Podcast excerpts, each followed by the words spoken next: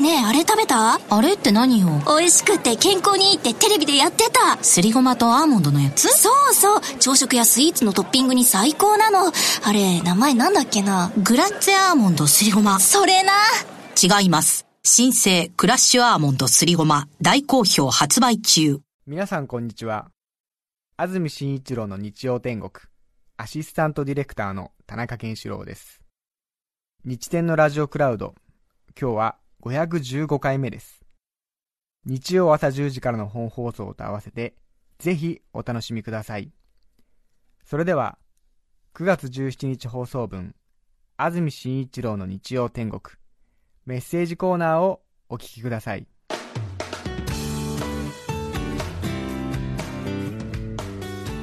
さて今日のメッセージテーマはこちらです。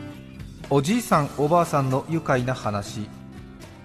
明日が敬老の日ということもありまして今日はおじいさんおばあさんの愉快な話です。はい。金曜日ですかね。用事がありまして区役所に行ったんですけども、はい。金曜日の段階ですでに敬老の日のイベントなどを行っていたようで区の敬老会のバスツアーみたいなものが出発するところに私出くわしましてすごいたくさんの敬老会の方がいらっしゃって。しかも立派なバスを仕立てたバスツアーみたいなものが出発をするところだったんでしょうかね。いわゆるしっかりしたバス会社のバスっていうんですか。えタイヤのホイールまでピッカピカになっているしっかりしたバス会社のバスのカラーリングが揃ってるとちょっとすごいなと思う時あるじゃないですか。ありますね。そしてフロントガラスに「はじめ1」っていうのがあってそれでどんどんどんどんと何号車っていうのを示す黄色いステッカーが最近貼ってありますよね。バスのフロントガラスとリアガラスに。それですごい止まってるなと思ってそしたら最後の方行ったらもうそのシールが16号車とかになってて、おおみたいな。久しぶりに見たよっていう。むしろ初めて見たっていう。本当です。はあみたい16号ちょっとしたパレードだよと思って。本えーでも16で最終って書いてなかったからまだあるってことでしょきっと。なかなか止めきれないですよねそんなには。そして私乗り物好きだからその同じカラーリングで揃ってるバスとか見てああみたいな。いろんなねメーカーのバスなんて思ったりして。ね あそうなんですね。え。はあと思って。びっくりしましたけどね。言っちゃった方が分かりやすいですね。八坂自動車の分かります？ね。あの京都に本社があって東京にも営業所あってええ。クリーム色の。はい。茶色の文字が入っているよそうでうなすズドーンと並んでうわー圧巻ですね。圧巻。そしてガイドさんと運転手さんがお弁当と缶に入った緑茶かなんかを積み込むあところに出くわして。いいなはい。2 2 3歳くらいの若いバスガイドさんが缶入りのお茶なんて結構重いですもんね。あ、はい。それを端から端まで運んでるんでもう大変そうなんて思って。敬老の日大盛り上がりってこと？ま ああんまりねこんなこと言う違うのかもしれないけれど、してるね高齢化社会っていうか。本当だ。ええいるんだねっていう感じで。で久しぶりに見た。ね。え。16台以上、うん。ええちょっと全容つかめてないで何とも言えないですけど、ねもう見渡す限り車列だったもんね。バスツアー行ったんでしょうねきっとね。ね。楽しかったと思いますよ。ね羨ましい。そうですね。多分区のおごりでしょきっと。違うのかな？ね。少し自己負担されてるのかしら？わもしからないけれど。わい。やいや長年にわたってね、うん。納税されたのでということなのかもしれませんけど。さておじいさんおばあさんの愉快な話。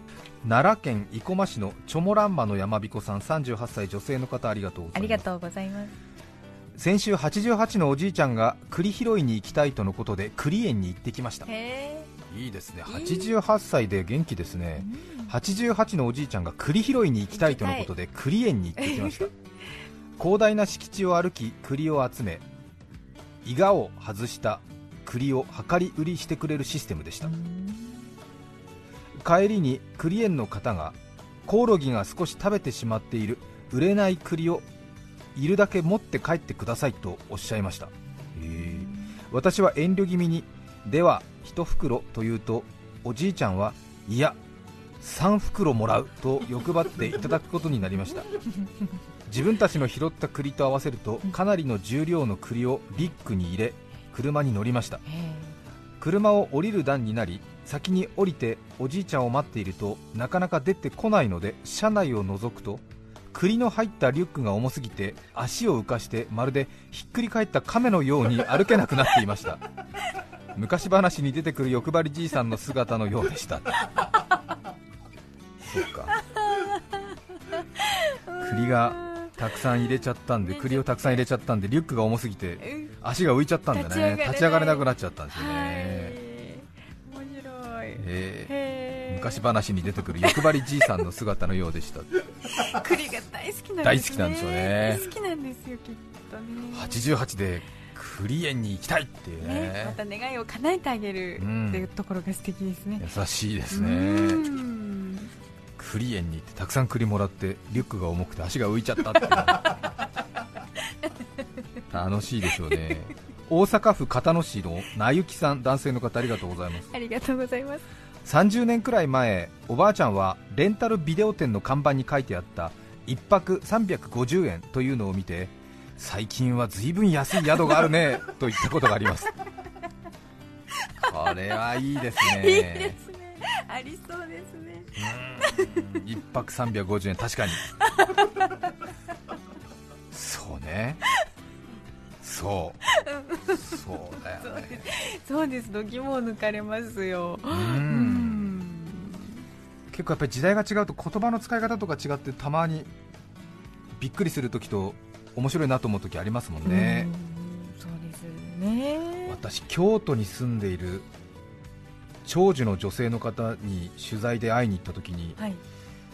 初めてロギンっていう言葉を使っててロギンって皆さん言葉使いますか？確かその時は100歳を超えている方だと思いますがロギンってあの路上の路にはい。金銀の銀ですよね、時代小説とか読むと出てくる感じの。はいはい。ええまあ、現代語に直訳すると旅費ってことになるんですか？旅費ってことなのか。旅費というか、うんん。まあ、旅で使うお金っていうことですか、えええええですよね。へ、ー。老銀って言われた時に何のことかと思ったんですけどそれがごくごく自然に出てきて老銀っていう言葉を使うんだと思ってびっくりしましたね。え今日はどちらからいらっしゃったんですか？って言われたんで今日は東京から来ましたよって言ったらそれはさぞかしロギンをお使いになったでしょうっていう要はまあ遠いところからわざわざおいでくださいまして大変な出費でしたねっていうことでねぎらってくださったんですけどええロギンをお使いになりましたねって言われてその時は何て言ったらいいんですかね？具体的な値段を言えばいいのかなと思ったりして はいなんて往復で4万円くらいですかみたいなことを言えばいいのかなと思ったり随分ロギンをお使いになったでしょうって言われた時になんて小粋に返したらいいんですか？さほどでもありませんって言えばいいんですかね？ええうでしょうね。そうですよね。ええと思いましたけどね。そうかと思って。ロギンをお使いになりました。へえびっくりしましたね。そうですね。あとは新猫になっているっていう話を毒マムシ三太夫さんから聞いた時もびっくりしましたねあの二人は新進猫猫だねっていうなんかもなんだろう。うなんだろう。わかる方いらっしゃいます？あね。あの二人はもう新進猫猫新猫だよって。あの二人はって言われるとなんか想像がつついてきまあますかね。そういうことみたいですけど、へー。あの仲良くなっちゃってっていう、できてるんだねっていう時になんか新猫だねっていうらしいんですけどそういうへ言葉はねなかなか聞かないんで聞いてるとね面白いなと思いますもんーねあとうちの母方のおじいちゃんが大正生まれでまだ元気で95ぐらいなのかな。を既婚の主婦のことをかまど餅って言うんだよね。それもまあ初めて聞くと分かるし俺ちょっとしたなんか差別表現なのかなとか思ったりもしたりしてドキッとしたりするんだけど聞かないけどごくごく普通に言うからやっぱり昔は言ってたんでしょうね。言ってたんでしょうね。まあ、要はうん。台所で仕事をしているそうですね。ことになってるんだよっていうことでしょ主婦っていうこと主婦っていうことなのかな？なだからうちのおじいちゃんはずっとね、主婦あの既婚者のことをかまど餅って言うんだよね。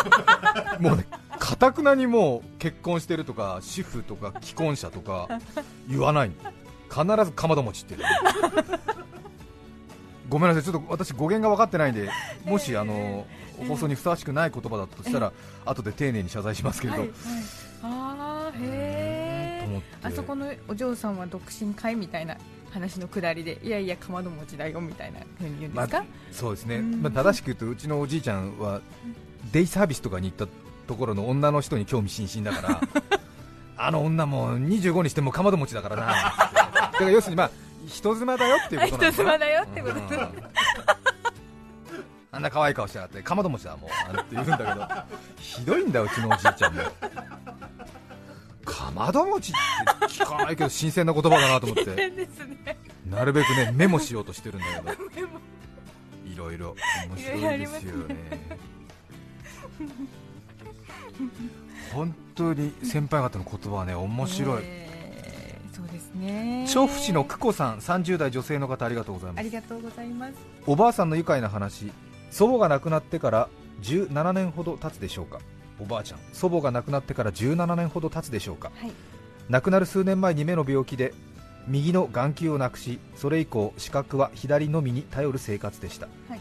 眼球を取り出した手術の後祖母は見栄えが気になるなら義眼を入れてはどうかと医師から勧められそれを使用していました。義眼は瞳の絵がついた分厚くて大きなコンタクトレンズを目の穴にはめるイメージです。あそうなんだ。瞳の絵のついた分厚いコンタクトレンズを目の中に入れるイメージ。夜寝るときはそれを外し朝入れるというのもコンタクトレンズと同じ使い方です。誰でもそうでしょうが70代半ばを過ぎていた祖母にとっても片目を失うことはとても辛い経験だったと思います。そうでしょうね。手術の後はしばらく普段明るく前向きな祖母には珍しく手術の前と後がいかに痛かったかそして義眼を入れるということがとても面倒だという湿っぽい話が多かったような気がします。その後お友達と外出した祖母がみんなで写真を撮り合った時のこと当時はまだファインダーを覗くタイプのカメラが主流で次は私が撮るわと当然のように祖母は義眼の入った右目でファインダーを覗きました。あれ？見えないよ。おかしいね。真っ暗だよ。カメラ壊れたかな？という祖母に少し離れたところからポーズをとっていたお友達が口々にあんたそっちの目見えないんだよ。逆だよ。逆。と笑いながらの指摘が入り祖母は自分が見えないことを思い出したそうです。病気で目を失うなんて身内でなかったら触れない方がいいかなとも思いますが、大声で指摘して笑い合える友達がいたおかげで、うん。面白かったと言って自ら自虐ネタとして話を披露してくれた祖母を見てほっとしたのを覚えています、その後は家の中を歩きながらつい落としてしまった義眼を俺の目玉はどこだと一見奇妙な発言を気軽にし私たち家族に眼球探索を依頼するようにもなりました、落ちた目玉を拾うのも私にとっては珍しい経験でした。以上祖母の愉快な話でした。はあ。ね。そうですか。そうね。辛い経験がねこうやってユーモアにねええ。変わる時期が来るといいですね。ですね。女性の方ふみさんありがとうございます。ありがとうございます。私の祖母は唐突に「ふみちゃんピグモンされたことある?」というので「ピグモンって何?」と聞くと「ピグモンじゃなかったっけ？なんだカネゴンじゃないしイダテンがほら女の子にほら」というのでよくよく聞いてみるとピグモンとは壁ドンのことで イダテンはイケメンのことでした。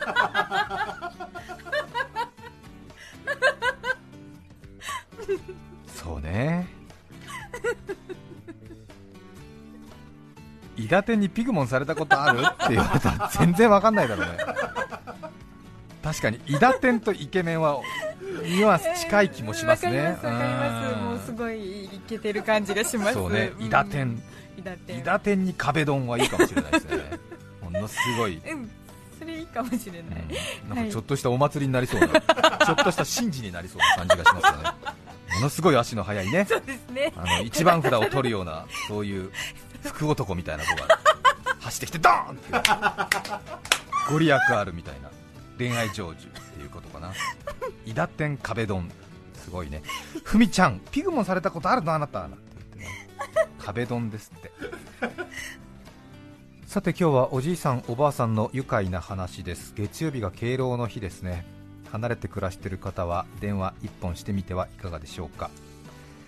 さて先ほど私の祖父がかまど餅という言葉を使うんですって話しましたが結構使う方がいらっしゃるようですね、やっぱり推測通り台所ってことですもんねかまど。今かまどがある台所はなかなかないですけども、ということで初体を持つみたいなことでしょうかね、あとはかまど餅がいいでやりくり上手。別のかまどを持つで結婚する、あるいは単身赴任になっと2つかまどになったとかですねあとはかまど壊しで離婚っていうこともあるみたいですね。はあ。あとはこちらの方は桜市ののりおさん77歳男性の方。一方長男のことは位牌持ちと言いますというね。葬列の時に位牌を持つのが長男ということになりますからその葬儀の時だけじゃなくて女の子ばかりの家で男の子が生まれると、まあ、少しこう謙遜的なニュアンスも含めてやっとうちにも位牌持ちが生まれたよなどというと長男が生まれましたよという言い方のようですね。うん。どうでしょうか？BS で新しい番組でもやってみたいかがでしょうか？勉強になりました。そうですね。はい。おじいさんおばあさんの話。藤沢市のシャー少佐の調査団団長さん女性の方30歳。はい。あありがとうございます。30になりましたか。ずっとね20代でしたけども当然ねええ。皆さんと同様に年を重ねるわけでね ごまかさない分好感度が高いですけどもね。30歳。そうですか。It's great to be 30ね。おめでとう。おじいさんおばあさんの愉快な話。90歳になる私のおばあちゃん。5月に誕生祝いに行った時に話してくれたことです友達の家にお茶に誘われて行ったらお茶を出してくれてテーブルにはてんこ盛りのポテトチップスがあったの、でもお友達はポテトチップスをどうぞとは言ってくれなくてまた台所に行ったの。だから私勝手に食べてやろうと思って痛くて上がらない腕をなんとか一生懸命伸ばしてポテトチップスのお皿を引き寄せたらそれがまたものすごく重い。それでもなんとか自分の前まで持ってきて1枚取ったらそれポテトチップスじゃなくて水に浮かべたバラの花びらだったのよ。でもいいリハビリになったわ。と自分で話しながら涙が出るほど豪快に笑っていました。体はあちこち効かなくなってきているけれど頭と口の回転は速くいつまでもユーモアを忘れないおばあちゃんが大好きです。いいですね。いいおばあさん。本当、ねえ。確かにポテトチップっぽい反り具合かもしれませんね花びら。重いなこの皿ってことは要するに水が入ってたってことでしょそうですね水盤みたいなもの。すごいね。まあ確かにねそういうことありますよね、ありますね。77歳の女性の方雲の上のおばあさん。ありがとうございます。川口市の方です。77歳でありがとうございます。今年記事を迎えましたが先日免許の書き換えに警察署に行ったんです。うー13時からとありましたが少し早めにと思いまあちょっと早く着いちゃったんです、はい。そしたらおまわりさんがどうしました？というのではあ免許の書き換えに来たんですがと答えましたら、い。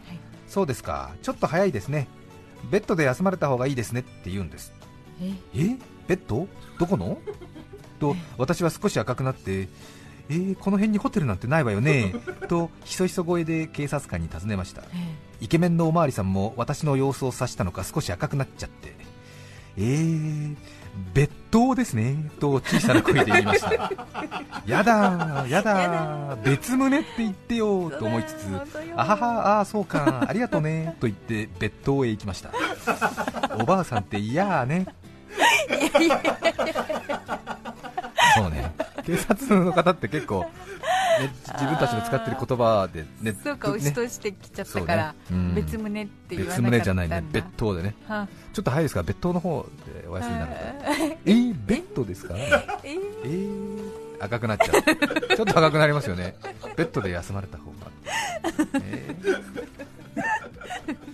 いいですよね、面白い。うん、おじいさんおばあさんの愉快な話お送りしています名古屋市のドラゴンドライブさん46歳男性の方ありがとうございます。おじいさんおばあさんの愉快な話。昔コンビニエンスストアでアルバイトをしていた頃レジで接客しているとあるおばあさんが突然あんたありがたい顔しとるね。ちょっと拝ませてと言いながら私に向かって両手を合わせて拝みました。驚きながらもお釣りを渡すと親に感謝しないといけないよと言いながら店を出て行きました。そんなことあるんだ。すごいね。嬉しいですね。でも嬉しいよしおりさん女性の方からいただきました。ありがとうございます。私の祖父は祖母を溺愛していましたが祖母はいつも非常にクールで口癖は私の夢は未亡人。そんな祖母の願い虚しく祖母は祖父より先に病に倒れ病院で今和の時を迎えました、いよいよという時親族が集合し皆が悲しみに包まれる中、祖父は久子久子と叫びながらはい。ことごとく泣いています。意識をなくしていた祖母でしたがふと目を開け口を開きかけました。何を言うのかと固唾を飲んで見守ると一言うるさい。ほどなくして再び昏睡状態に陥った祖母。またしても久子久子と泣く祖父。そして再び祖母は目を開いたのです。そして何を言うのかとまたしても皆が注目しているとたった一言静かにもういいよ。そしてそれが祖母の最後の言葉となりました。最愛の祖母を失った祖父は後を追うように2年後に他界。クールなおばあちゃんらしいお別れだったと今でも薬と思い出します。おばあちゃんあの世でもあんまり一人きりにはなれなくて残念だったね。うん？そうですか。いいね。しっかりしたおばあちゃんでね。そうですうねん。びっくりしただろうね。うるさいって言われた時はね気丈ですね。非常だね。いやそういうね世代かもしれませんね。9月17日放送分安住紳一郎の日曜天国。メッセージコーナーをお聞きいただきました。それでは今日はこの辺で失礼します。安住紳一郎の日曜天国。梨の美味しい季節です赤梨青梨二十世紀。貧乏暇なしろくでなし。父ちゃんもんなし会所なし。母のぼやきはのべつ幕なし終わりなし。TBS ラジオ954905